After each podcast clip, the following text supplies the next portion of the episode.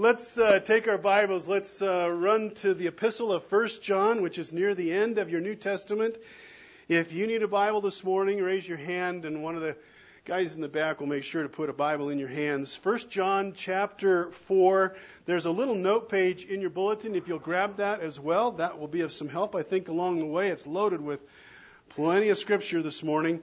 And I'm going to just take us straight into um, the passage that we're going to share together. First John chapter 4, verses 7 through 16, which are the newest verses in our ongoing series if you've been with us along the way. So allow me to begin at verse 7. Here's what we read Beloved, let us love one another.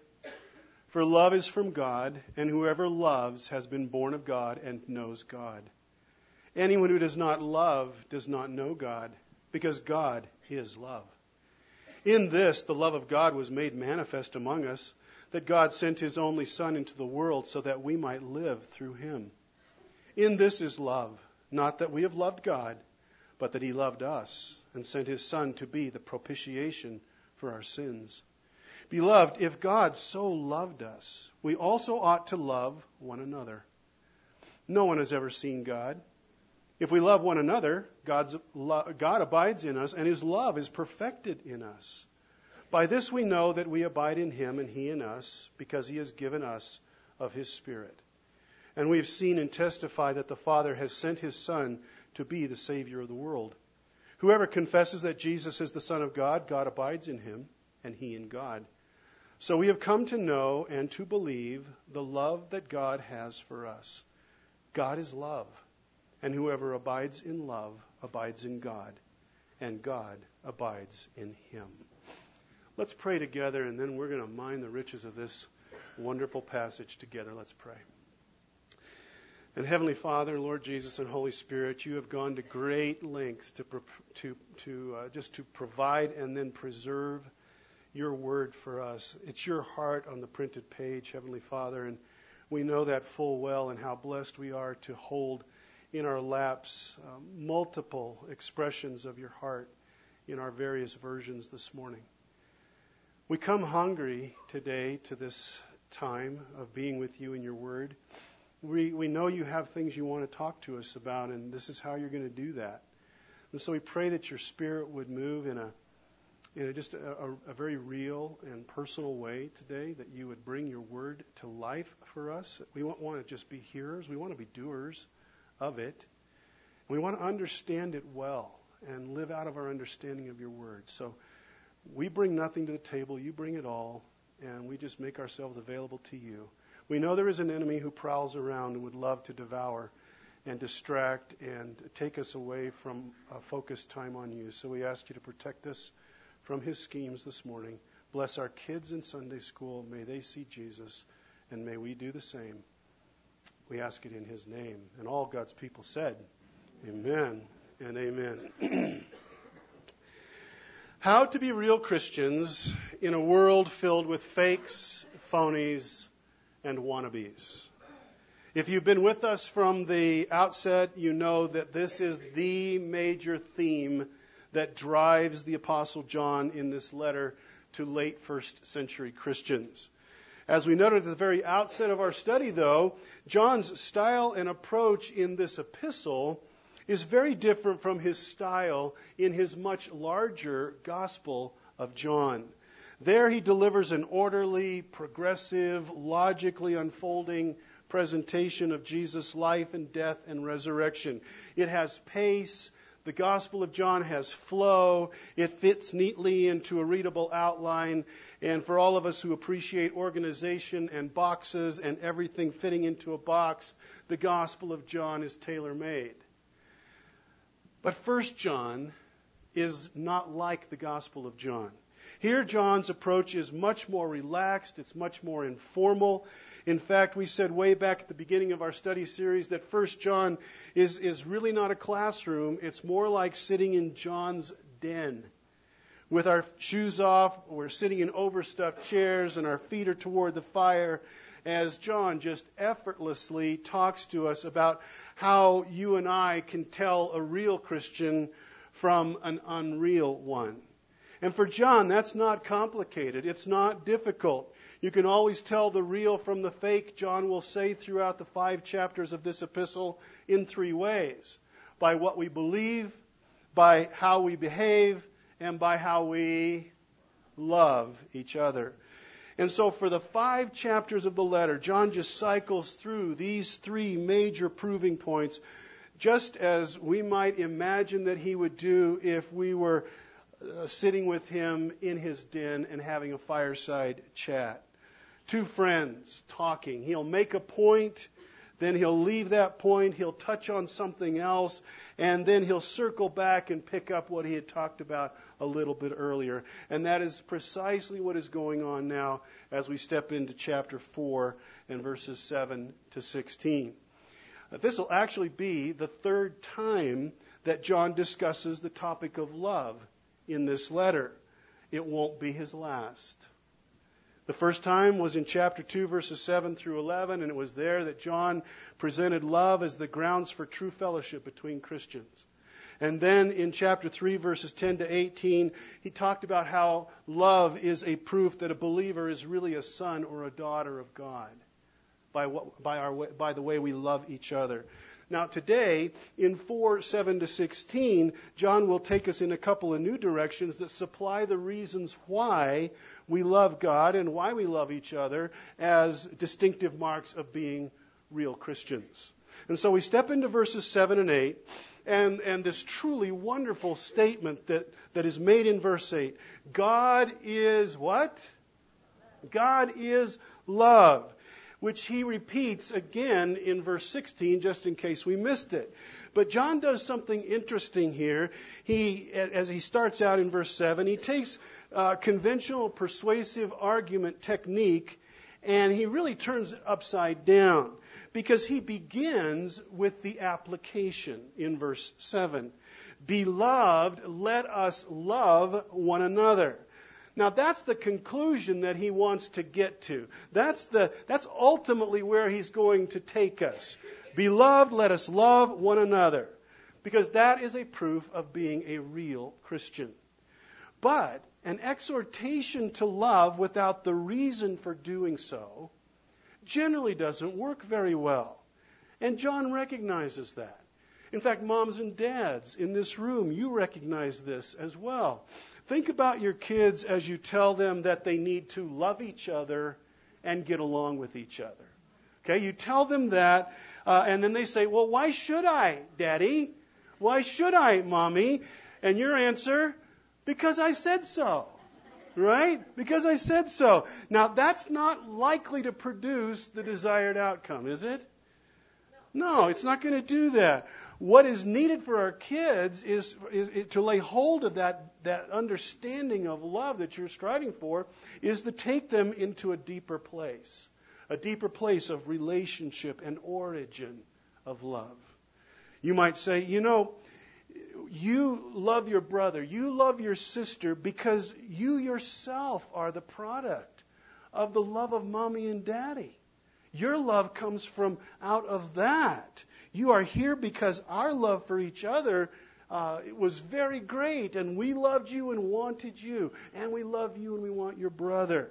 You and your brother or sister share the same flesh and blood. You share the same last name. You're part of only one family in the entire world, our family.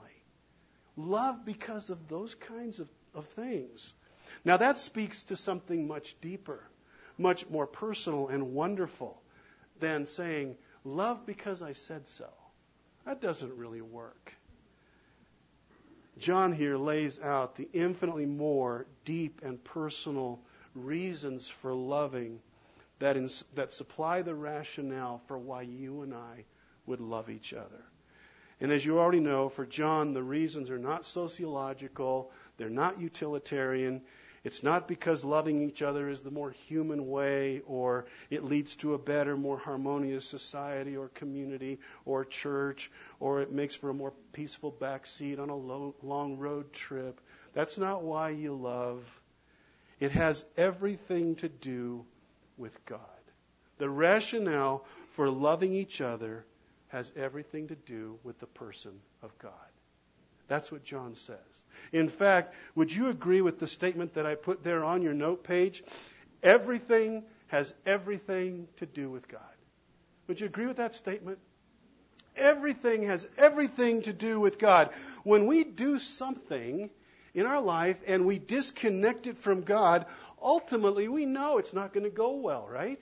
It's just not going to go well. When we do something, anything, and we leave God out, it's not going to be what it could be.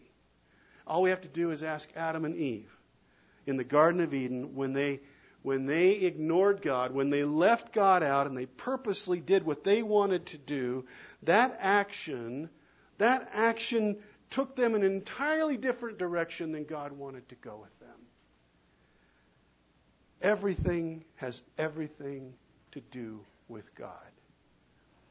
You know, here at IBC, we, we like to say we do life in this place we do life. If somebody asks you outside of our church family, well, what is IBC about? You can say, well, at IBC, we do life. And they say, well, what does that mean?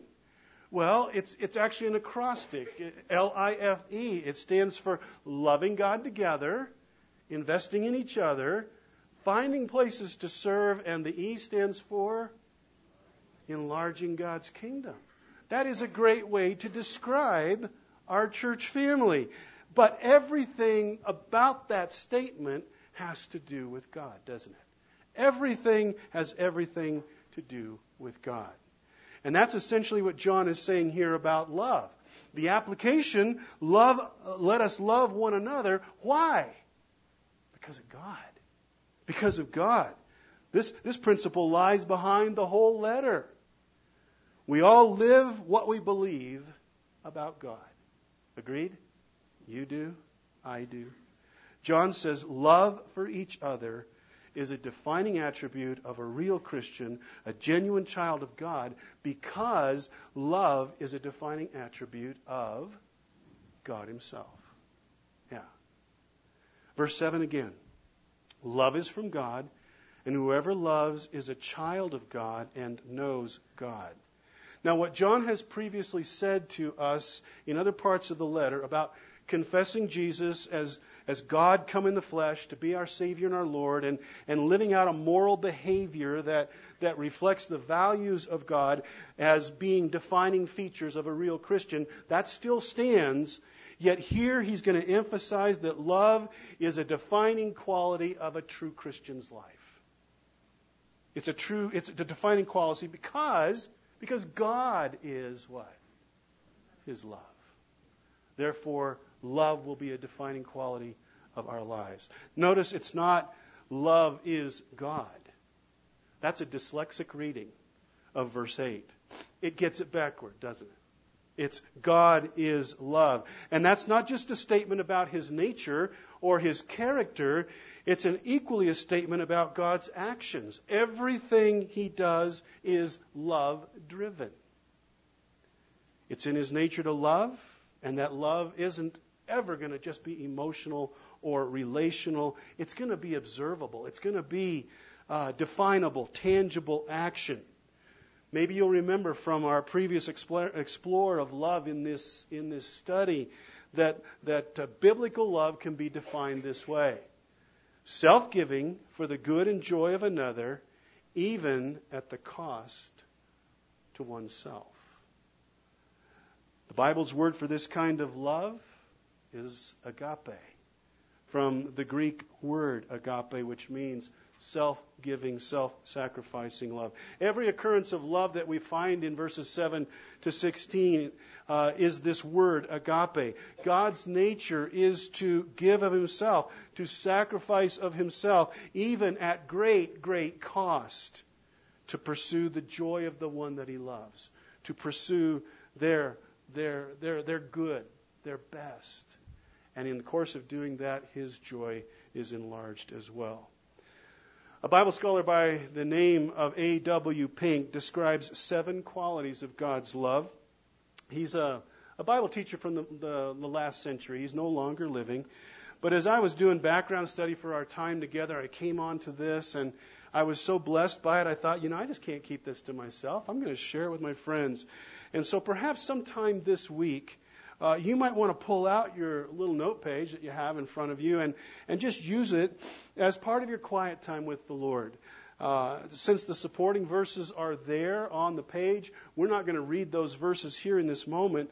But I was so blessed by just what I what I read that I thought maybe uh, this would be a blessing for you as well. However, we will take a look at these seven qualities very quickly. On your note page, God's love is uninfluenced, undeserved, but uninfluenced primarily. There is nothing in us that influences God to love us. Would you agree with that? Nothing in us. He loves us because He chooses to love us. And He chooses to love us because it is, is His nature to what? To love. Because He is love. God's love is eternal. God's nature is eternal. He has no be- beginning, He has no ending. And so, as He is, so is His love towards us. It's going to be an unending, eternal love. God's love is sovereign. God never asks for permission, does He?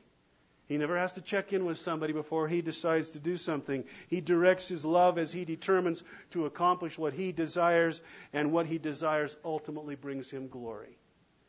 God's love is infinite. The reference there is Ephesians chapter 2, verses 4 and 5. In verse 4 of Ephesians 2, uh, his love is called great. It's a great love. And when the word great is used in conjunction with God, who the Bible tells us is omnipotent and omniscient and omnipresent, then great means infinite, doesn't it? And so it's an infinite love. God's love is infinite, no limits of any kind. And that love, says verse 5, is for you and me. And then it's unchangeable. God doesn't change, does he? No, James chapter 1 says he never changes. And so neither does his love in quality or kind or length or depth or height or focus or intensity. It never changes. It's constant. And in a world where, where change is the only constant, how good it is that we are the objects of an unchanging love. Is that good? That is good. God's love is holy. There are a myriad of unholy, imperfect loves in our world, but only one that is utterly, thoroughly, and completely holy. Pure in motive, never tainted, never marred by sin. It is sourced in the God whom 1 John 1 5 says is light, holiness. Now, that last one, uh, that passage, we are going to read that together. God's love is unassailable. That means it can't be attacked, it can't be overcome. It is unassailable. The reference is Romans chapter 8, verses 37 and 39. And these are verses that I'm guessing are quite precious to you. You've read them many times. But can we read them as a church family right off of the screen? Would you do that with me? Let's do it out loud together. No, in all these things we are more than conquerors through him who loved us. For I am sure that neither death, nor life, nor angels, nor rulers, nor things present, nor things to come, nor powers, nor height, nor depth, nor anything else in all creation will be able to separate us from the love of God in Christ Jesus our Lord. And we all say, Amen, amen and amen is right. What does God's character, His nature to love mean for you and me? Brothers and sisters, it means everything to us. And whoever loves, loves at personal cost to oneself, with that self giving for the good and joy of another, that kind of a love. And whoever loves has been born of God and knows God. Anyone who does not love does not know God because God is love. As it is God's nature to love, so will it be so for his children. That's what John says. That's what the Holy Spirit says through John. We are born of God. We know God through our faith in the saving work of Jesus. As we learned back in chapter 3, that makes us adopted sons and daughters of the living God. And like father, like son or daughter, goes the reasoning. if the general direction of our lives is fundamentally self oriented, self loving, without evidence of an other focus or an other driven love, then God can't be our Father. We can't be real Christians. That's what John would say. Remember the application let us love one another. That's where John is going to unrelentingly keep pointing us. Why? Because God is love. And all who share his nature are going to share his love with others. They have to. Well, still, we could ask, though, how, how does God show his love to us? How does he do that? It's one thing to say that you are love, that you really love, but how do we know? It has to be seen, it has to be experienced in action. How do we know that God actually loves us? How do we know that? Well, if you flip your note page over, let's take a look at verses 9 and 10 because they answer the question. In this, the love of God was made manifest among us, that God sent his only Son into the world so that we might live through him. In this is love, not that we have loved God, but that he loved us and sent his Son to be the propitiation for our sins. God's love, says John here, is made real by the coming of Jesus. Would you agree? yes, you would agree with that.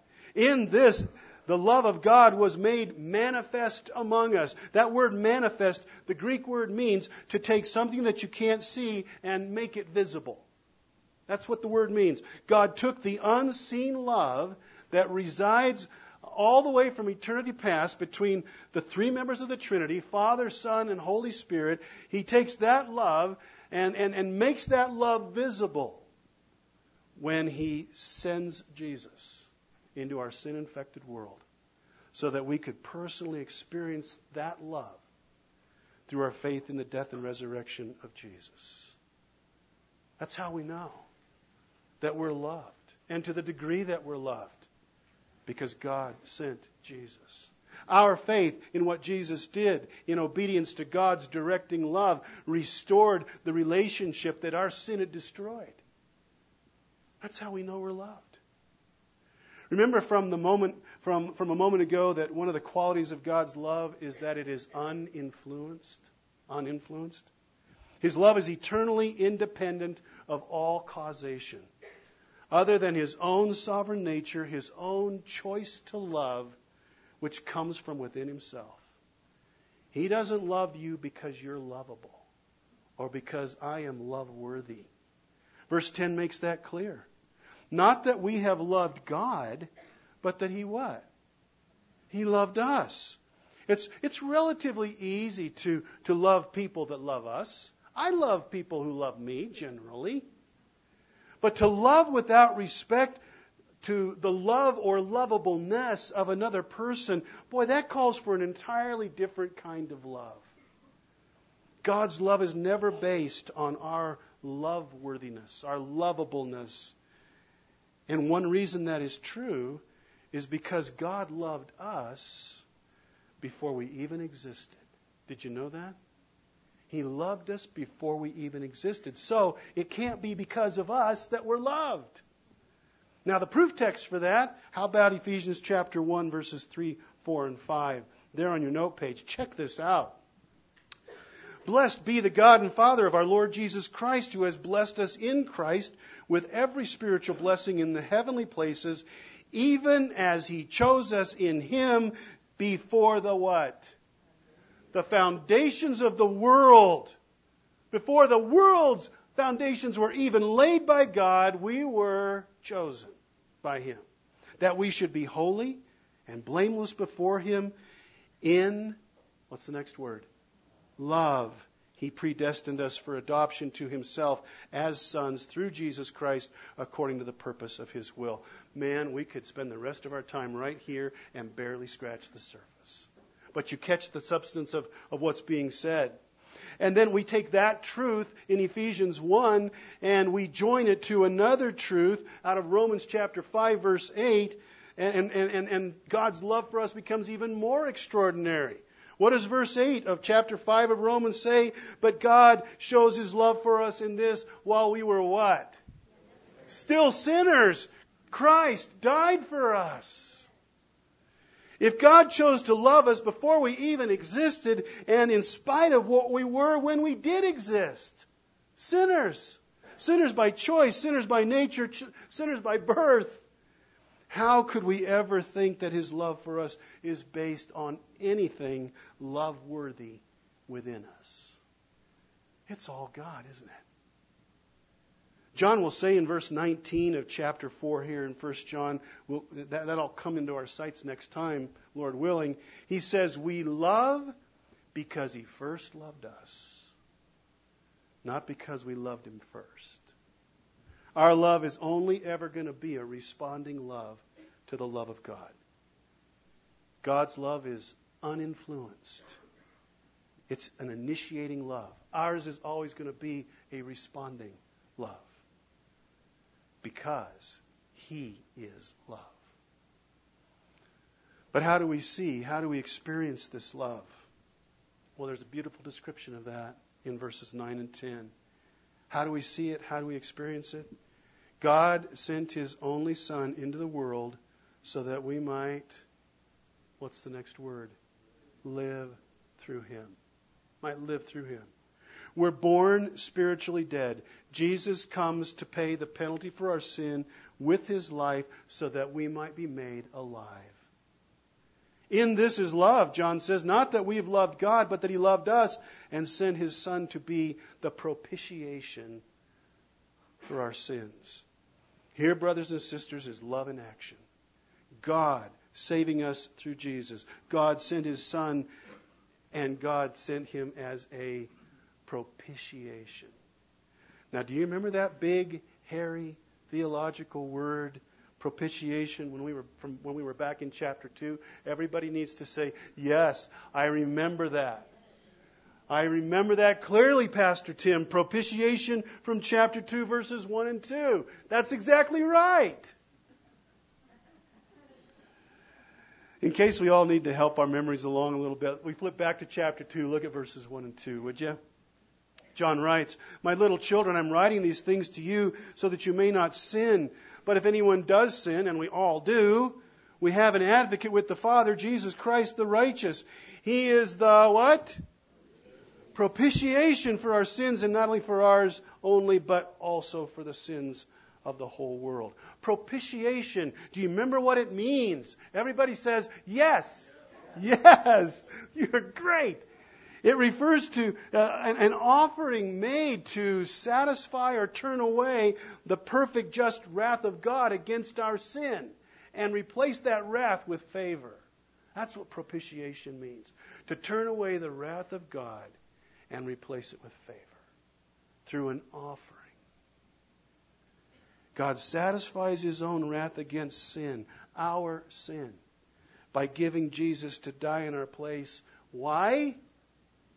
Because he loves us. That was kind of weak, brothers and sisters. Why? Because he loves us. That's right. It, it, it's kind of like the bank paying off in full the mortgage that you owe on your house. They come to you and they say, Listen, we love you and we love your family so much that we just want to pay off your house in full. You will never have another house payment again. Why? Because we love you so much well, that's never going to happen, is it? That, that will never happen. But, brothers and sisters, that is exactly what happened spiritually with God and on a scale and in a realm infinitely greater than anything to do with an earthly mortgage. God Himself makes the offering that turns away His own wrath and here's the glory and wonder of the gospel and the cross. The one who we, by our sin, wounded, offended, hurt, and killed, personally himself makes the offering that not only turns away his righteous wrath, but at the same time allows him to pour out on us an eternal, undeserved love. And all we can do is shake our head in amazement. And why did this happen? Because God is love. Now, I know you're seeing this with me. God propitiates his own wrath. We don't do anything but believe what God through Jesus has already done. Who else but God would come up with something like this? When does the horrifically offended personally provide the means that takes away his own hurt and do it at the cost of his own son? Only God would do that. And why would God do that? Because God is love. This is what makes the sacrifice of Jesus so utterly incredible. On your note page, 2 Timothy 1 9 says, God has saved us and called us to a holy life, not because of anything that we have done, but because of His own purpose and grace. This grace was given us in Christ Jesus before the beginning of time. God pays off His own wrath against our sin. Jesus' death is our propitiation. That is love eternal, self denying, self giving, self dying love. To the question, how much does God love us? We could instantly answer as much as the distance between the nail pierced hands of Jesus upon the cross. Amen? That's how he loves us, how much he loves us. And again, let's not lose sight of where John is going with all of this. Remember the application, the first words of verse 7 let us love one another. That brings us to the last point there on your note page real love and the Christian's claim to faith. Verses 11 and following. Verse 11 Beloved, if God so loved us, we also ought to love one another. No one has ever seen God. If we love one another, God abides in us and his love is perfected in us. What's John saying? He's saying this since God is love and we share his nature as his children, we're expected to live out God's love in us by loving one another with the same kind of love that he loves with. Now, will it be to the same degree? No, it cannot be to the same degree, but it can be love in kind. Your wife, your husband, your siblings, your family, your fellow church members, and those outside of this church are all places where this self giving, self sacrificing kind of love can be displayed. And when it is displayed, it shows God's love to a world that doesn't know about this love. Jesus actually frames it this way just hours before he goes to the cross for us. John chapter 13, verses 34 and 35. A new commandment I give you, he says, that you what? You love one another. Just as I have loved you sacrificially, at great cost to myself, you also are to love one another. By this, all people will know that you're my disciples, that you belong to me if you have love for one another. Could it be more clear? the unseen God thus reveals himself through the visible love of real Christians. Love gives sacrificially for the benefit and joy of others. God shows his love to us in sending Jesus. Jesus shows his love for us in dying for us and rising from the dead. And we show their love is really in us when it flows out of us and touches other people's lives. That's how others will know that God is real, as we love. And then John adds in verse 13 By this we know that we abide in him and he in us because he has given us of his Spirit. We have the Holy Spirit. Now, he doesn't say how we know if we have the Spirit or not. He really doesn't even need to go there. The context lets us know that we can only love like God loves and Jesus loves if the Holy Spirit is present in us, because it is a Holy Spirit empowered kind of love. When the Holy Spirit comes to live within us upon genuine confession of faith in Jesus as our Lord and Savior, then we have the Spirit living inside of us, and then we become capable of loving like God loves. And the evidence of the Holy Spirit's love in us comes out in the form of various virtues. We call them the fruit of the Spirit. Galatians chapter 5, verses 22 and 23. What are the fruit of the Spirit? There's nine of them, nine virtues. What are they? Love, joy, peace, patience, kindness, goodness, faithfulness, gentleness, self control. But, brothers and sisters, what leads off the list of nine? Love. It is the love of God. And then in verse 14, and we have seen and testified that the Father has sent his Son to be the Savior of the world. Whoever confesses that Jesus is the Son of God, God abides in him and he in God. Now, I could have a really intense interest in spiritual things and claim to have incredible religious experiences in my life. But if those are apart from the required confession of faith in Jesus as the Son of God and the Savior of the world and my Savior, then uh, if, if, if I'm making those claims to great spiritual experience without Jesus in my life, then I am little more than a spiritual enthusiast. Would you agree with that? Because I don't have Jesus in my life. And if I claim to be to believe in Jesus, but there's no evidence in my life of Holy Spirit empowered love flowing out of my life, then I'm really nothing more than a spiritual name dropper. Would you agree with that? Why? Because if Jesus is in my life, the Holy Spirit is in my life, and if the Holy Spirit is in my life, then the love of God is going to do what? It's going to flow out of my life. It has to. Verse 16. So we have come to know and believe the love that God has for us. God is love. And whoever abides in love abides in God, and God abides in him.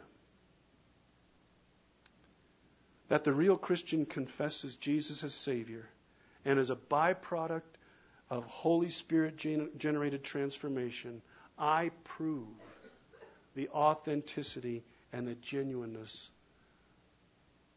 of God's love for me and my love for God. He repeats what he says in verse 8, in verse 16. God is what? Love.